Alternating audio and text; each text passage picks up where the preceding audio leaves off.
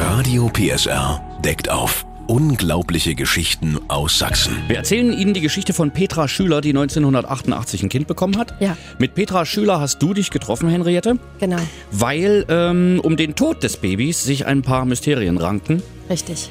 Das Kind ist plötzlich verstorben, nachdem es kerngesund war. Ja. Also die Petra hat den Eindruck, ihr kleiner Frank, ein halbes Jahr alt, dem fehlt's an nichts. Ja. Nachdem die Eltern aus dem Kino kommen, die Nachbarn hatten sie gebeten, aufs Kind aufzupassen, ist das Kind auf einmal angeblich sterbenskrank. Es verstirbt noch in dieser Nacht.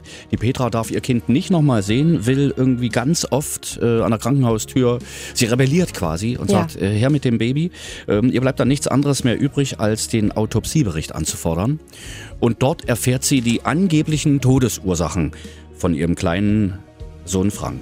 Dort stand zwar auch plötzlicher Kindstod drauf, aber stand auch drauf, dass der einen generalisierten Virusinfekt hochfiebernd hatte. Er hatte alles gehabt. Der hatte eine Ohrmuschel, Bauchspeichel, Kehlkopfentzündung gehabt, Bindehautentzündung, eine Hirnhautentzündung mit Blutabfluss im Gehirn, eine Herzmuskelentzündung und sogar ein Loch im Herz. Eigentlich war der Junge sterbenskrank gewesen und ich habe gar nichts von all dem mitbekommen. Das Einzige, was ich sagen kann, an dem letzten Abend hatte der einen so guten Appetit gehabt, eine ganze Flasche getrunken, nach seinem Brei gegessen. Kein Fieber, gar nichts. Jetzt muss man sich auch vorstellen, jetzt kommt zu diesem plötzlichen Tod des eigenen geliebten Sohnes noch äh, so viele, kommen so viele Ungereimtheiten dazu. Richtig. Das hat natürlich in der Petra die Löwin geweckt. Richtig, sie hat also gesucht und gesucht.